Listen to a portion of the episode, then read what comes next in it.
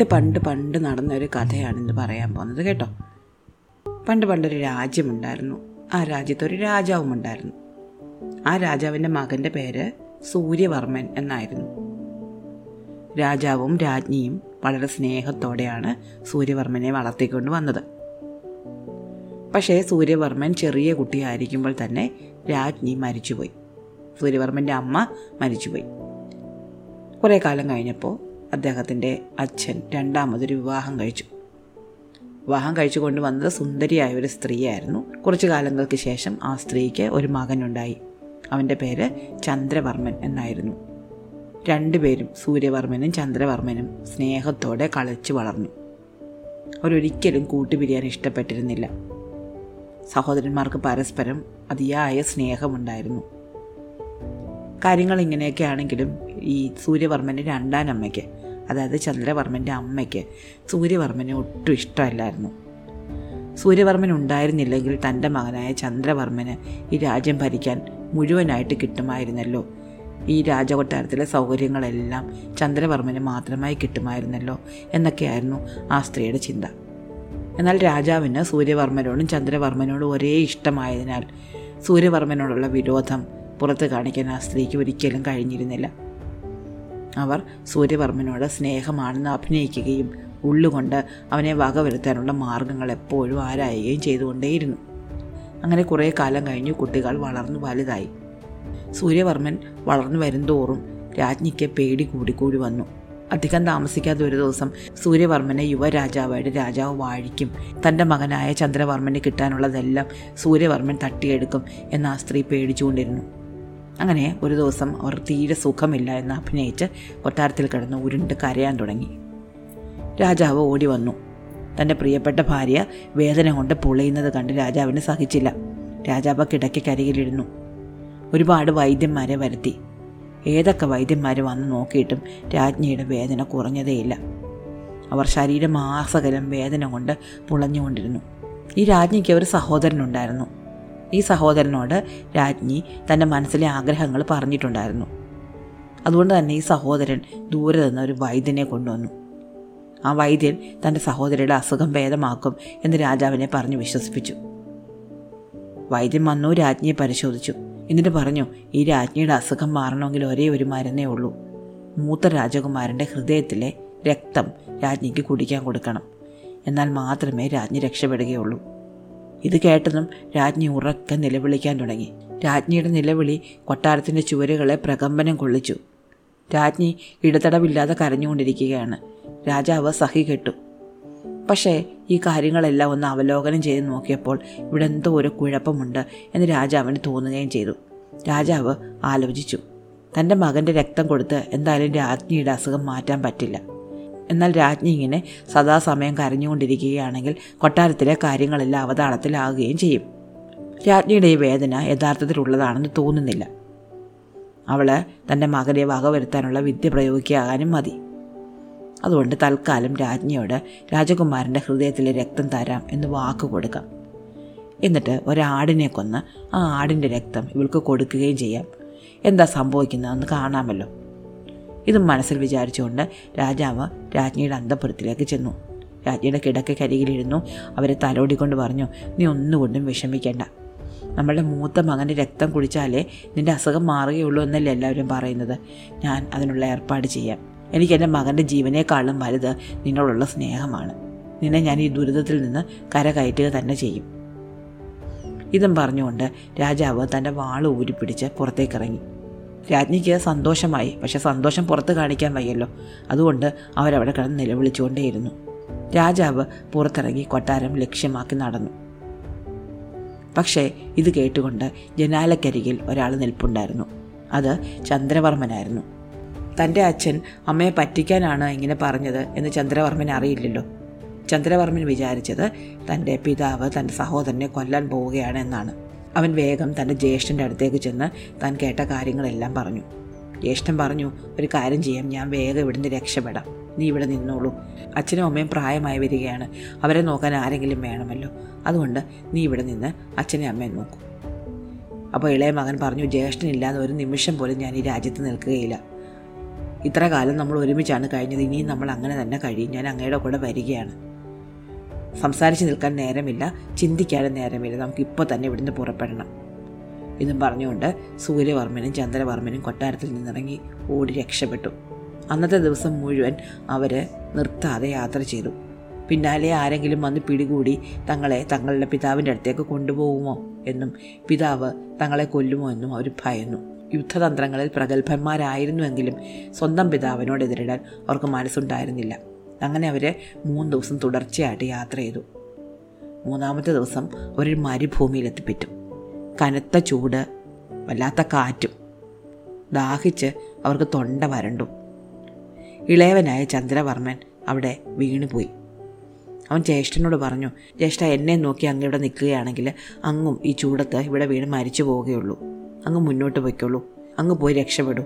ഞാനിവിടെ കിടന്ന് മരിച്ചു പോവുകയുള്ളൂ. അങ്ങ് എന്നെ നോക്കി നിൽക്കേണ്ട കാര്യമില്ല. ജ്യേഷ്ഠൻ അനുജനെ അവിടെ ഒരു മരത്തിന് തണലിലിരുത്തി എന്നിട്ട് ചുറ്റുപാടും നോക്കി. ഒരു തുള്ളി വെള്ളം പോലും അവിടെ അങ്ങ് കാണുന്നില്ല.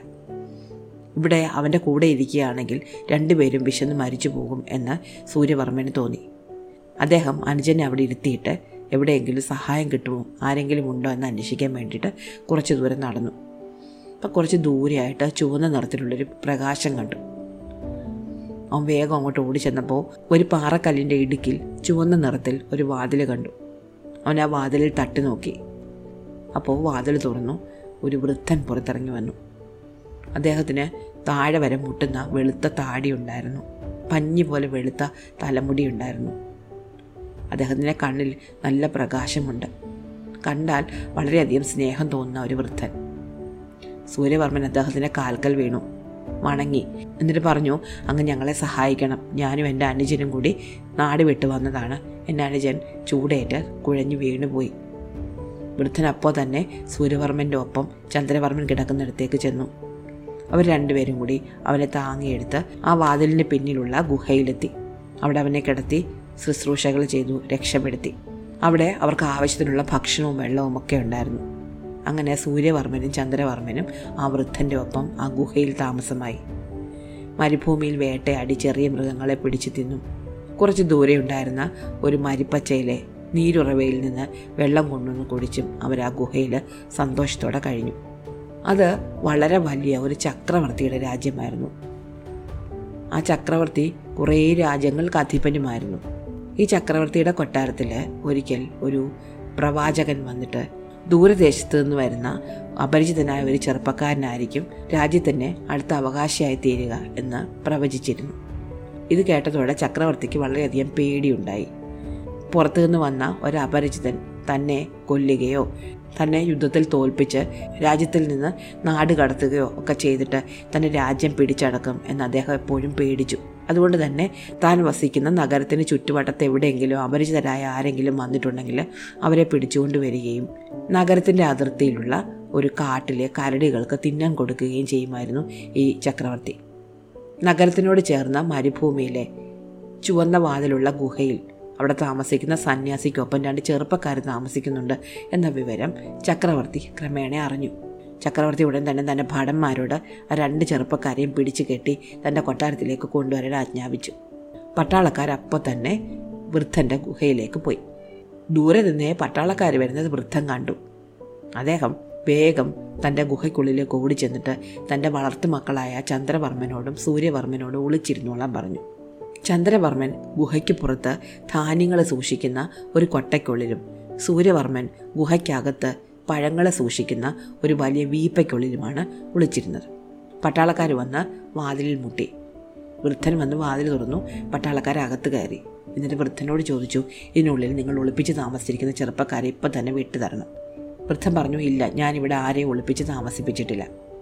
പട്ടാളക്കാർ പറഞ്ഞു ഞങ്ങൾ ദേഷ്യം പിടിപ്പിക്കരുത്. ഇപ്പോൾ തന്നെ ആ ചെറുപ്പക്കാരെ ഞങ്ങൾക്കൊപ്പം പറഞ്ഞു വരണം വൃദ്ധൻ അപ്പോഴും സമ്മതിച്ചില്ല. ദേഷ്യം വന്ന പട്ടാളക്കാരുടെ തലവൻ തന്റെ വാളുകൊണ്ട് വൃദ്ധനെ കൊല്ലാൻ ഒരുങ്ങിയതും വീപ്പയ്ക്കുള്ളിൽ ഒളിച്ചിരിക്കുകയായിരുന്ന സൂര്യവർമ്മൻ ചാടി പുറത്തിറങ്ങി അയാളോട് എതിരിട്ടു. അതോടെ അവിടെ ഒരാളുണ്ട് എന്ന് പട്ടാളക്കാർക്ക് മനസ്സിലായി. പട്ടാളക്കാരെല്ലാവരും കൂടി ചേർന്ന് സൂര്യവർമ്മനെ കീഴ്പ്പെടുത്തി കയറുകൊണ്ട് കെട്ടി കുതിരപ്പുറത്ത് വെച്ച് കൊണ്ടുപോയി. പകുതി വഴി എത്തിയപ്പോഴാണ് രാജാവ് രണ്ട് ചെറുപ്പക്കാരുടെ കാര്യമാണല്ലോ പറഞ്ഞത് എന്ന് പട്ടാളക്കാരൻ ഓർത്തത്.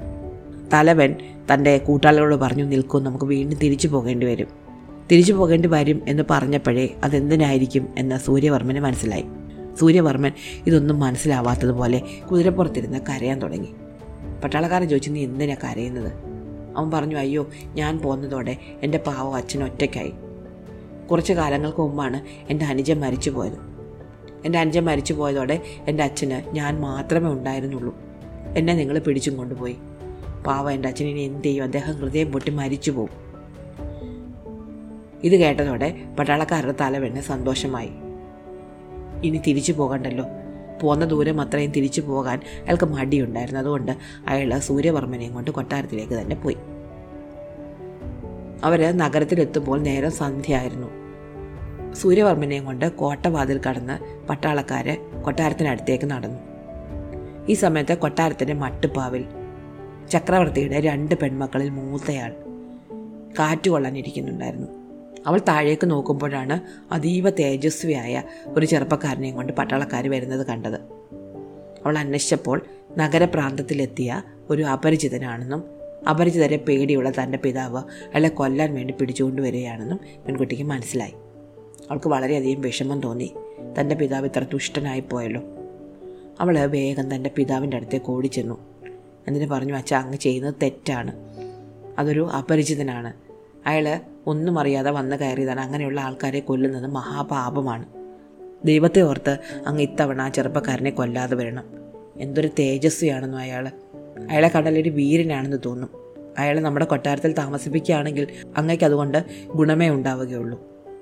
ചക്രവർത്തി ഇതൊന്നും ചെവിക്കൊണ്ടില്ല. പക്ഷെ രാജകുമാരി വീണ്ടും വീണ്ടും തന്റെ പിതാവിനെ ആ ചെറുപ്പക്കാരനെ കൊല്ലരുത് എന്ന് പറഞ്ഞ് നിർബന്ധിച്ചുകൊണ്ടിരുന്നു. അവസാനം ചക്രവർത്തിക്ക് ദേഷ്യം വന്നു. ചക്രവർത്തി പറഞ്ഞു അപരിചിതനായ ഒരാൾക്ക് വേണ്ടിയിട്ട് ഇത്രയധികം ബാധിക്കുന്ന നീയെ എന്റെ കൊട്ടാരത്തിൽ ജീവിക്കാൻ അർഹയല്ല. നിന്റെ പിതാവായ എന്റെ സുരക്ഷയെക്കാളും നിനക്ക് വലുത് ഇന്ന് കണ്ട ഒരു ചെറുപ്പക്കാരന്റെ ജീവനാണ്.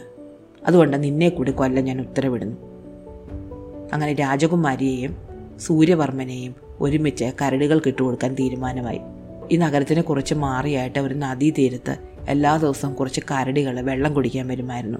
സാധാരണ ആൾക്കാരെ ശിക്ഷിക്കാൻ വേണ്ടിയിട്ട് ഈ കരടികൾ വെള്ളം കുടിക്കാൻ വരുന്ന അരുവിക്കടുത്തുള്ള ഒരു മരത്തിൽ കൊണ്ട് കെട്ടിയിടുകയാണ് പതിവ്. കരടികൾ ഈ കെട്ടിയിട്ടിരിക്കുന്ന ആൾക്കാരെ കൊന്നു തിന്നോളും.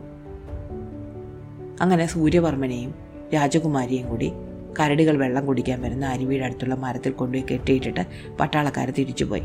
അവിടെ കിടന്നുകൊണ്ട് സൂര്യവർമ്മൻ ആ പെൺകുട്ടിയോട് ചോദിച്ചു നീ എന്തിനാണ് എനിക്ക് വേണ്ടി വാദിക്കാൻ പോയത്? അതുകൊണ്ടല്ലേ നിന്റെ പിതാവ് നിന്നെ കൊല്ലാൻ ഉത്തരവിട്ടത്? ഇത്ര സുന്ദരിയായ നീ ഇത്ര ചെറിയൊരു കാര്യത്തിന് വേണ്ടിയിട്ട് സ്വന്തം ജീവൻ ഇങ്ങനെ കളയേണ്ടതുണ്ടായിരുന്നു? അപ്പോൾ പെൺകുട്ടി പറഞ്ഞു ഇത്ര ദുഷ്ടനായ ഒരു പിതാവിന്റെ മകളായിട്ട് ഈ ഭൂമിയിൽ ജീവിക്കുന്നതിലും ഭേദം മരിക്കുന്നതാണ്. പക്ഷെ നിങ്ങളുടെ കാര്യം അങ്ങനെയല്ല. നിങ്ങൾ ഒരു തെറ്റും ചെയ്തിട്ടില്ല.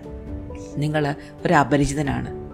അപരിചിതനായ ഒരാൾ വെറുതെ ഞങ്ങളുടെ നഗരത്തിൽ വന്ന് ഒരു കാരണവുമില്ലാതെ മരണം കൈവരിക്കുന്നു ഓർക്കുമ്പോൾ എനിക്ക് വളരെയധികം വിഷമം തോന്നുന്നു. നിങ്ങളെ രക്ഷപ്പെടുത്തണം എന്ന് ഞാൻ ആത്മാർത്ഥമായിട്ട് ആഗ്രഹിച്ചിരുന്നു പക്ഷേ എന്നെ കൊണ്ട് പറ്റിയില്ല.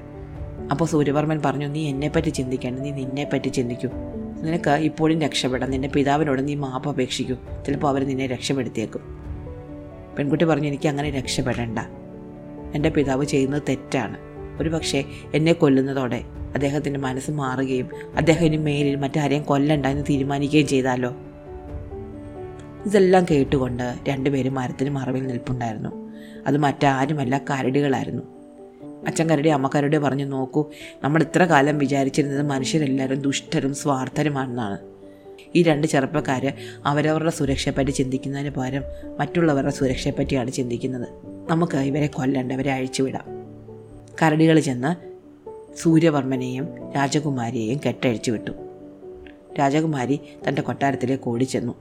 സൂര്യവർമ്മനാണെങ്കിൽ തന്റെ അനുജന്റെയും വളർത്തച്ഛന്റെ അടുത്തേക്കും പോയി. രാജകുമാരിയെ കൊല്ലാൻ ഉത്തരവിട്ടെങ്കിലും അവൾ പോയി കഴിഞ്ഞപ്പോൾ ചക്രവർത്തിക്ക് എന്തെന്നില്ലാത്ത വിഷമം തോന്നി. തന്റെ രാജ്യത്തെത്തുന്ന അപരിചിതരെ എല്ലാം കൊന്നു കൊന്ന് താൻ എത്ര വലിയ പാപങ്ങളാണ് ചെയ്തു കൂട്ടിക്കൊണ്ടിരിക്കുന്നത് എന്ന് കരുതി അദ്ദേഹം വിഷമിച്ചുകൊണ്ടിരിക്കുന്ന സമയത്താണ് രാജകുമാരി ഒരു പരിക്കുമേൽക്കാതെ അങ്ങോട്ട് ഓടിച്ചെന്നത്. ചക്രവർത്തിക്ക് വലിയ അത്ഭുതമായി. ചക്രവർത്തി തന്റെ ഭാര്യയും മറ്റ് പരിവാരങ്ങളെയും കൂട്ടി അപ്പോൾ തന്നെ മരുഭൂമിയിലേക്ക് എത്തി. മരുഭൂമിയിലെ ചുവന്ന വാതിലുള്ള ഗുഹയ്ക്കടുത്ത് ചെന്ന് മുട്ടി. വൃദ്ധനായ സന്യാസി വാതിൽ തുറന്നു. ചക്രവർത്തി പറഞ്ഞു ഇവിടെ രണ്ട് ആൺകുട്ടികൾ താമസിക്കുന്നുണ്ടെന്ന് എനിക്കറിയാം. എനിക്ക് രണ്ട് പെൺമക്കളുണ്ട്.